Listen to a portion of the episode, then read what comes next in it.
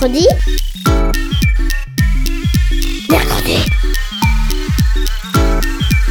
Mamie, on est grosse mercredi. Mercredi Mais c'est quoi? C'est trop nul, mamie. Et tu connais même pas les inventions de l'armada. Ben explique-moi alors. Bah, L'armada, c'est trop bien. C'est des gens qui font des spectacles de musique, de grands pour les enfants. L'armada, oui, mais mercredi.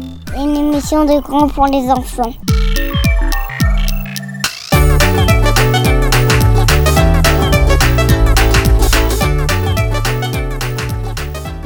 Tous, bienvenue dans Mercredi. Aujourd'hui en studio, je suis toujours avec Lucille. Bonjour. Et Anne-Sophie. Bonjour. Alors aujourd'hui, on va parler surtout et pas mal football. Et oui, alors bon, c'est pas trop à voir avec euh, l'actualité qui effectivement ne parle euh, pas mal que d'Euro 2016. Euh, c'est en fait une nouvelle collaboration qu'on a envie de mettre en place avec euh, une émission qui s'appelle Des bâtons d'Anguirou et qui a lieu du côté du sud de la France, à Marseille, et qui est diffusée sur euh, deux radios copines de Canal B que sont Radio Grenouille et Radio Galère. Voilà, et donc du coup aujourd'hui on va retrouver Manu, Manu qui est un des animateurs de l'émission Des bâtons d'Anguirou et qui nous parlera donc euh, bah, de ce qu'il raconte dans l'émission parce qu'il ne parle pas que de football. Et on retrouvera aussi Anne-Sophie qui nous contera euh, des choses sur la galette, la galette qu'on mange. Voilà. Bonjour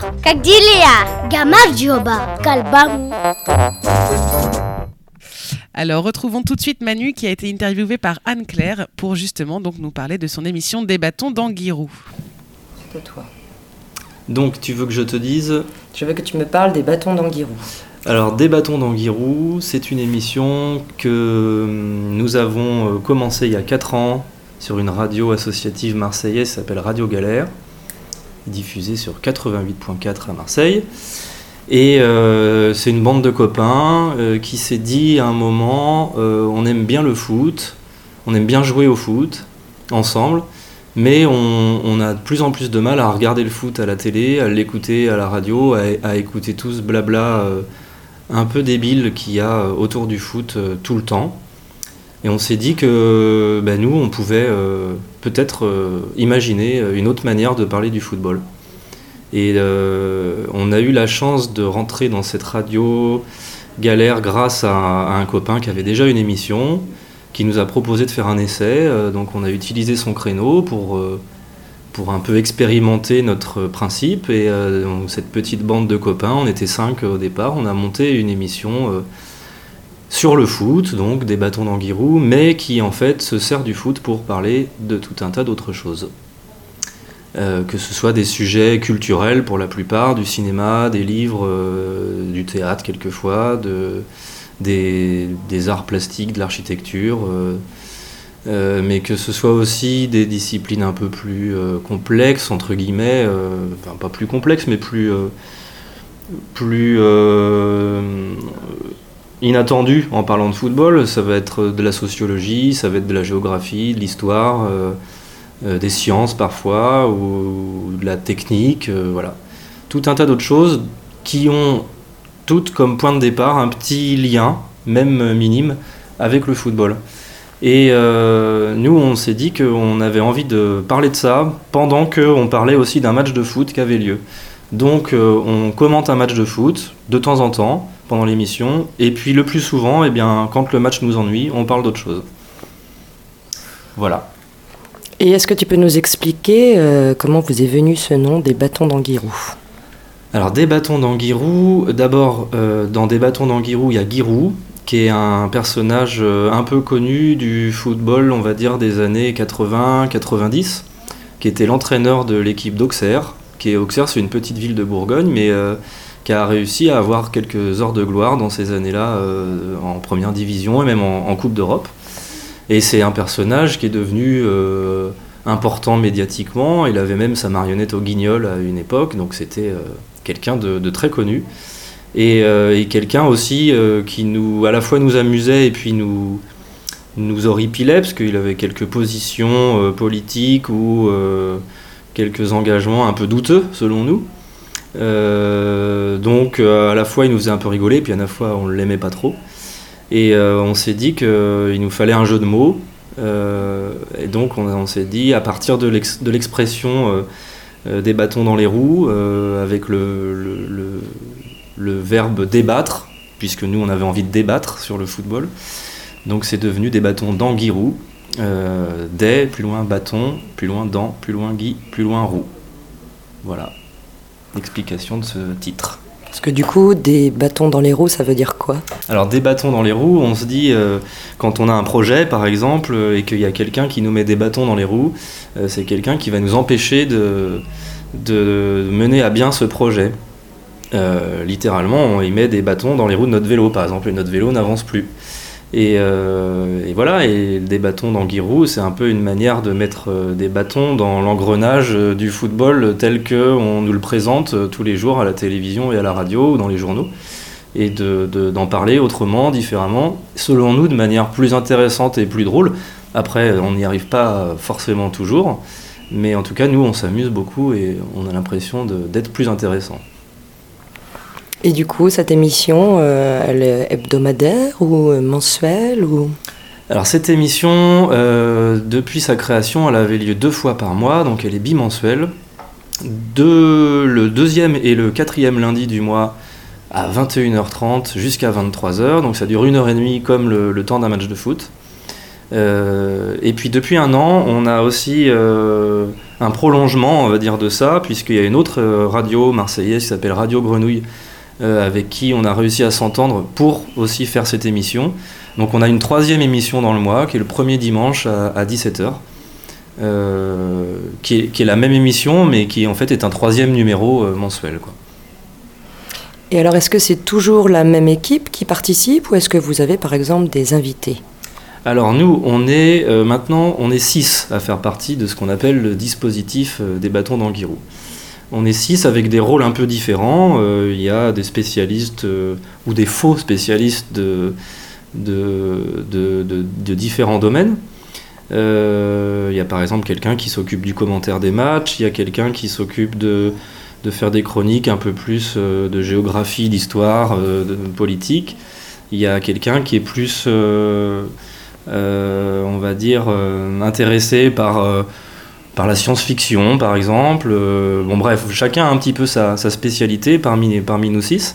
Et puis à chaque fois, à chaque émission, on essaye d'avoir un invité qui va correspondre au thème dont on avait envie de, parler.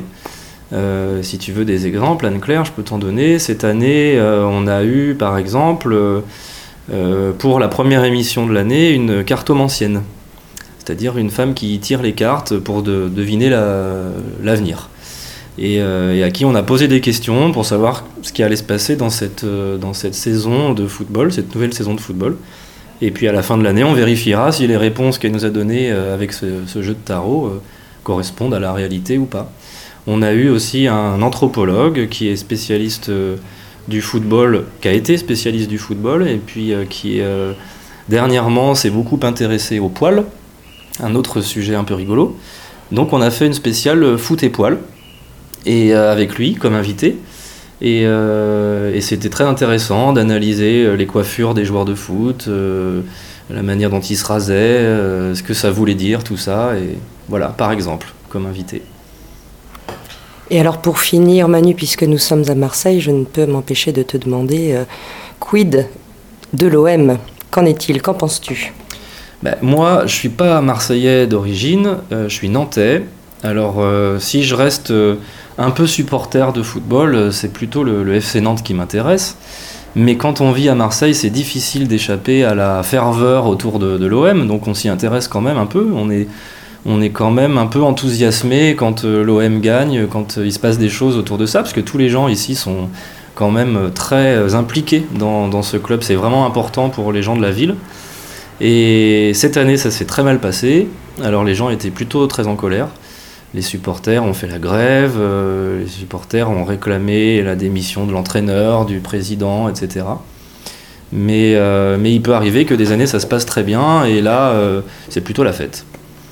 Et donc voilà, cette année c'était quand même pas, pas Jojo.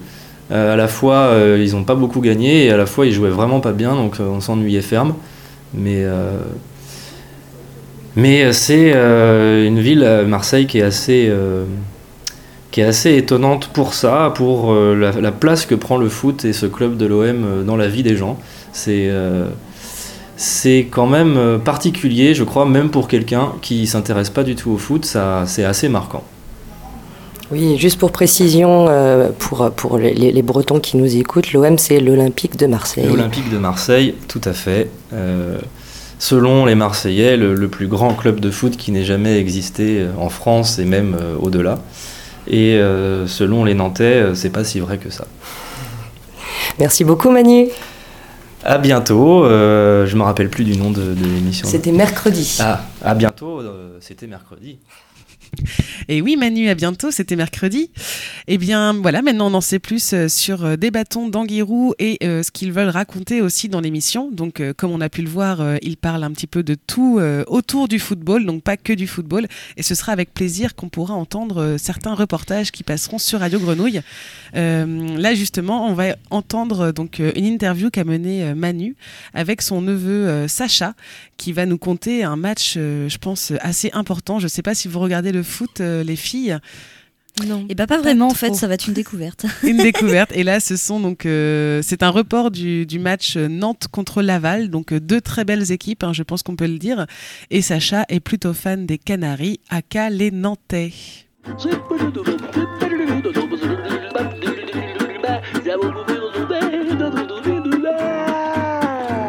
Ciao, zikos, gratteux, gadjo, briseur de cordes, dactylo, reconverti. Guitar héros, Soulageur de démangeaisons guitaristique, à sticker de manche. pompeur de rythmique, On dit qu'au record Guinness, la guitare vitesse, y a pas un radar qui peut te flasher l'index. Doubleur de croche, tricoteur, névrotique. joyeux jazzeux, en voyage sur le riff.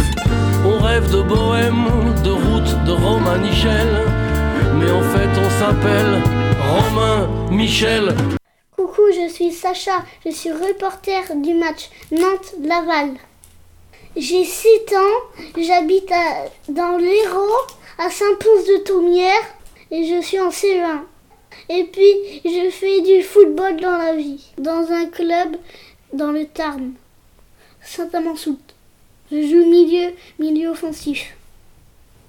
Tu marques des buts des fois? Oui. Ou trois par match. Des fois, je change. Un petit peu. Ouais, des fois, euh, des fois, il y a des changements de place dans le même match. Mon équipe préférée, c'est Nantes, parce que mon papa est, a toujours vécu à Nantes. Et puis, et puis, il est grand supporter de Nantes. Et puis, moi, je le suis un petit peu, alors j'adore Nantes. Comme lui. Mais pourtant, t'habites plus près de Montpellier. Oui. Et de Toulouse aussi. Je les aime pas trop.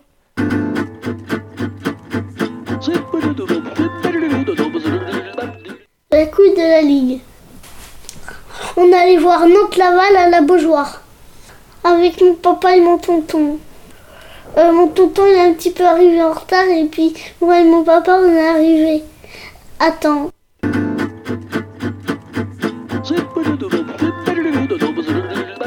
4-0 pour Nantes. Premier but signé Schetcher, quatrième de minute de jeu. Déjà un but du Israélien. Maintenant, Nantes est rentré dans le match grâce au magnifique centre de Bamou en profondeur pour Schetcher.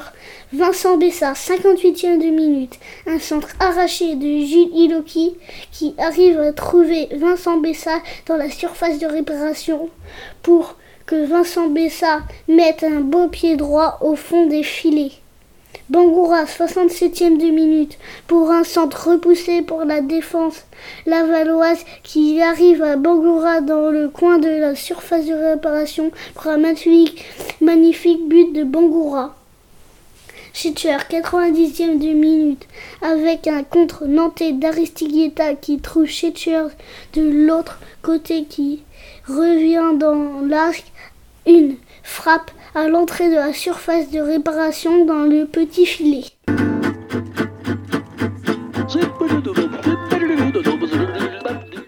Il y a eu des buts, il y a eu plein d'actions. Il y a, il y a eu du vrai match. Oui, beaucoup Ouais. d'ambiance. C'était ouais, allez, allez, allez, allez, Nantes, allez, allez, Nantes, allez, allez, allez, Nantes, allez, Nantes, il y a des super bons joueurs qui ont marqué des buts pour Nantes, mais il y en a des super bons aussi qui n'ont pas marqué. Bamou, euh, environ Aristide Gita, qui aurait pu en marquer un. Au revoir à tous et rendez-vous pour le prochain match. T'as la touche manouche, t'as les genoux qui se touchent.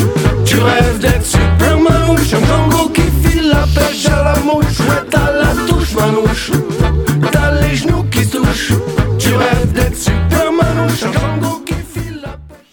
Eh bien, merci beaucoup à Manu et à Sacha, son neveu, qui nous a fait un bon report du match. hein. Je pense que tout le monde a bien compris les actions, les buts. Euh, souvent, c'est vrai qu'on dit qu'il n'y a pas assez de buts au football. Euh, on arrive pas très souvent à des corps explosifs du site 14 à 15, et c'est vrai que généralement, euh, ça peut faire des matchs assez ennuyeux. Mais là, heureusement, le report de Sacha était palpitant. Retrouvons tout de suite la recette des crêpes par Anne-Sophie. pardon, pas la recette, l'origine des galettes par Anne-Sophie. Si tu veux la recette pour faire les crêpes, il faut écouter mercredi. Alors, ce week-end, j'ai fait des galettes. Je me suis régalée, bien sûr, mais je me suis aussi demandé d'où venaient ces petits ronds si familiers. Vous êtes déjà posé la question, vous? En fait, je me suis déjà posé la question parce que dans chaque pays, j'ai l'impression qu'il y a toujours quelque chose qui se fait avec de la farine et de l'eau qui s'étend euh, et qui prend la forme d'une galette, d'un chapati, d'un tortilla, enfin voilà, ou d'une pita. Et du coup, j'ai l'impression que dans chaque pays, il y a des pains ronds qui existent. Ouais, c'est pas faux. Alors, du coup, bah, moi, je ne savais pas d'où ça venait, donc j'ai cherché un petit peu. Et, euh, et en fait, j'ai trouvé des choses assez étonnantes. Et du coup, j'ai découvert qu'en fait, le sarrasin ne venait pas du tout euh, de Bretagne et qu'il fallait parcourir des milliers de kilomètres pour découvrir des champs. Des champs de magnifiques fleurs blanches et roses qui s'étendent à perte de vue. Et ces champs, c'est en Asie qu'on les trouve, en Chine plus précisément, ou en Orient, comme on le disait avant. Et c'est d'ailleurs de là que vient le terme farine de sarrasin, qui veut dire farine d'Orient, farine des Orientaux ou farine qui vient de l'Est. Voilà. Alors, comment ça se cultivait, le sarrasin? Donc ça se cultivait une fois par an. Et c'est là que cette plante tire son nom, puisqu'on l'appelle la plante des 100 jours. Donc il faut attendre 100 jours pour récupérer les graines de sarrasin. Alors ces petites graines peuvent être utilisées de, de, de manière très différente. Elles sont de couleur marron, c'est ce qui donne cette couleur euh, brune aux galettes qu'on connaît. Donc on peut les moudre, ça fait de la farine qu'on utilise plus tard pour faire des galettes ou du pain, du pain à la farine de sarrasin, ça existe aussi. Et on peut aussi les manger de, de manière euh, différente. Euh, on peut les faire bouillir comme du riz par exemple, et c'est comme ça que les mangent les Coréens ou les Japonais. Voilà. Alors en Bretagne, euh, le sarrasin est arrivé au Moyen Âge. Donc euh, on situe ça aux alentours du XIIIe ou XIVe siècle. Et pendant 300 ans, c'est devenu l'aliment principal de la population puisqu'il n'y avait pas d'autres farines euh, assez répandues à l'époque. Et pourquoi la Bretagne? Parce que le climat le breton et le sarrasin font bon ménage. La plante de sarrasin n'aime pas la chaleur, elle adore l'humidité, donc quand il pleut, bah, elle, est, elle est contente, elle est ravie. Quoi. Et donc voilà comment aujourd'hui cette petite plante d'Asie qui fleurit toujours en Bretagne nous permet de, de manger des galettes et c'est aussi devenu notre spécialité régionale. Et, et je sais aussi qu'il y a une très bonne recette, euh, puisque toi, Anso, tu cuisines énormément, en plus tu dois le savoir, euh, c'est faire germer des graines de sarrasin. Exactement, on peut les manger en salade aussi. C'est Ouais. hyper bon, vraiment Ouais. super bon. Alors j'ai jamais testé mais j'en ai entendu que du bon. Ouais ouais. come from a place where we count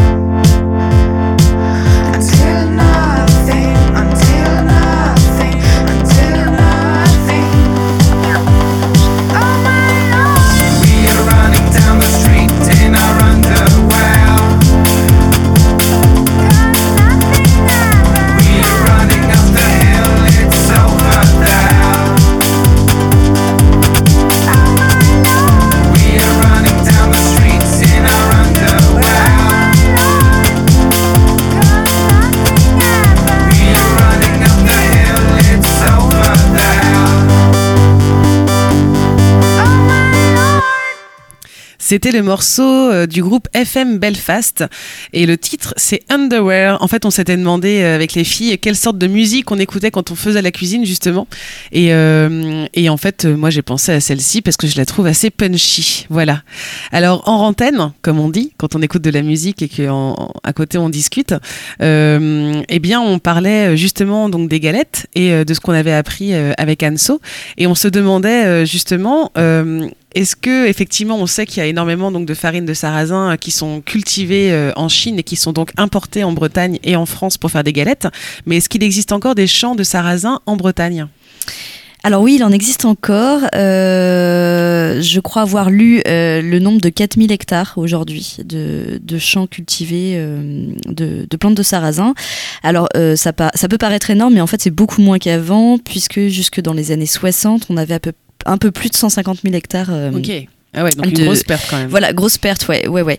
Alors, je sais pas encore à quoi c'est dû. Ça peut être intéressant d'aller chercher, euh, puisque ce qui est étonnant, c'est quand même une farine qu'on consomme énormément. Mais euh, il y a d'autres farines qui se sont euh, répandues. On utilise plus largement et dans tout- toute notre alimentation la farine de blé euh, qu'on utilise pour faire des crêpes du coup Euh, et puis il y a plein d'autres farines après qui sont arrivées aujourd'hui on trouve du pain à la farine de châtaigne de maïs enfin voilà il y a plein d'autres farines qui existent mais euh, ouais moins, beaucoup moins de, de surface cultivée aujourd'hui. Et ce que tu nous disais aussi, mine de rien, c'est que euh, pour ceux qui sont attentifs à leur alimentation et, euh, à ce que comportent les aliments euh, qu'ils consomment, le sarrasin ne supporte pas beaucoup les produits chimiques. Oui, exactement. C'est une plante euh, qui souffre énormément quand on lui, quand on lui met des produits pas naturels dessus, euh, qui supporte pas, qui est très peu, euh, qui, est pas solide, euh, voilà, pour encaisser ça. Donc en fait, elle est très, c'est une plante qui est très productive, mais au naturel. Donc elle est, elle est, elle est assez prisée dans toutes les cultures biologiques et un peu plus respectueuse de l'environnement. Et le plus aussi, tu disais, euh, justement, encore pour les personnes qui euh, sont sensibles à leur alimentation, c'est que la, la farine de sarrasin ne contient pas de gluten. Alors voilà, euh, effectivement, il y a de plus en plus de personnes qui sont soit allergiques, euh, donc qui ne supportent pas du tout, ou qui choisissent pour une question de, de bien-être de ne plus manger de gluten. Et, euh, et c'est vrai que ce qui est bien avec les galettes, c'est qu'il n'y en a pas. Donc ça peut remplacer le pain. C'est, euh, c'est, une base dans laquelle on peut mettre à peu près tout ce qu'on veut. Peut imaginer plein de choses. On peut être assez créatif avec des galettes. Et du coup, effectivement, ça permet d'avoir une alimentation sans gluten. Puisqu'on parle là de créativité avec les galettes, effectivement, euh, je pense qu'on a tous été déjà euh, en face à une galette. Alors bon, il y a des galettes qui sont assez connues euh, par chez nous, qui sont par exemple les galettes saucisses ou les galettes fromage. Mais vous, est-ce que vous avez une petite recette de galettes euh, un peu un peu particulière que vous aimez bien, soit avec une sauce ou un légume qu'on retrouve pas souvent dans une galette, autre chose qu'une galette complète Eh bien, oui, j'ai goûté il y a pas longtemps euh, une galette euh, gratinée au four avec euh, des chèvres et des, du chèvre pardon et des épinards et j'ai trouvé ça hyper bon. Voilà. Et du coup, gratinée au four, tu, enfin, elle Eh reste ben, longtemps dans elle le est- four elle est- ou- elles sont roulées, donc on met le, on met les aliments à l'intérieur. Elles sont roulées, on les met dans un petit plat avec un petit peu de fromage par dessus et puis on laisse gratiner un petit quart d'heure et puis c'est bon. Mmh. Moi, j'aime beaucoup celle euh, au saumon. Mais en fait, euh, vu que je viens de Normandie, euh, nous, en Normandie, on utilise beaucoup les crêpes et même les crêpes euh, pour de avec des aliments salés. Oui, comme les crêpes au jambon, par exemple. Voilà, les crêpes au jambon. Et moi, j'adore la crêpe au saumon chèvre. Mm. Moi, j'avais fait une fois des, des lasagnes avec des pour remplacer les pâtes, des galettes de sarrasin justement. Après, honnêtement, c'était pas une totale réussite parce que euh, entre la crème de, enfin la, la galette de sarrasin plus la béchamel de sarrasin et je sais plus euh, ce qu'on avait mis d'autre dedans, ça faisait un peu too much sarrasin. Mais euh, mais c'est vrai que mine de rien, c'est une bonne idée aussi pour euh, pour utiliser les galettes autrement. Alors il y a une autre manière aussi de consommer le sarrasin euh, dont on n'a pas parlé, que les adultes connaissent peut-être mieux que les enfants d'ailleurs, et qui est aussi sans gluten du coup, c'est la bière. Euh, Puisqu'il y a, de plus en plus de bières en fait euh, faites à la farine de sarrasin, et en Bretagne on a, pour la plus connue, il doit en exister d'autres, on a la Télendu, qui est fabriquée dans le Morbihan. Voilà.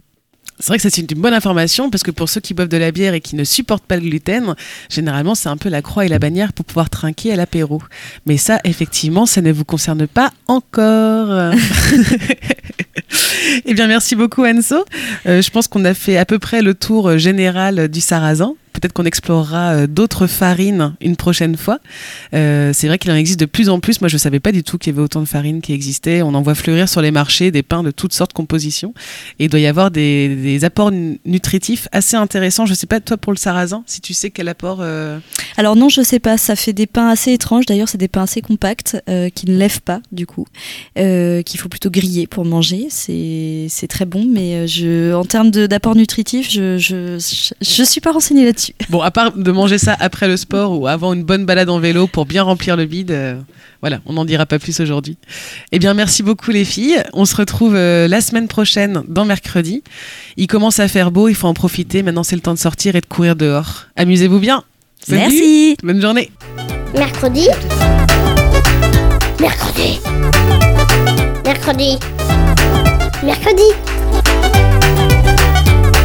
Mercredi. You.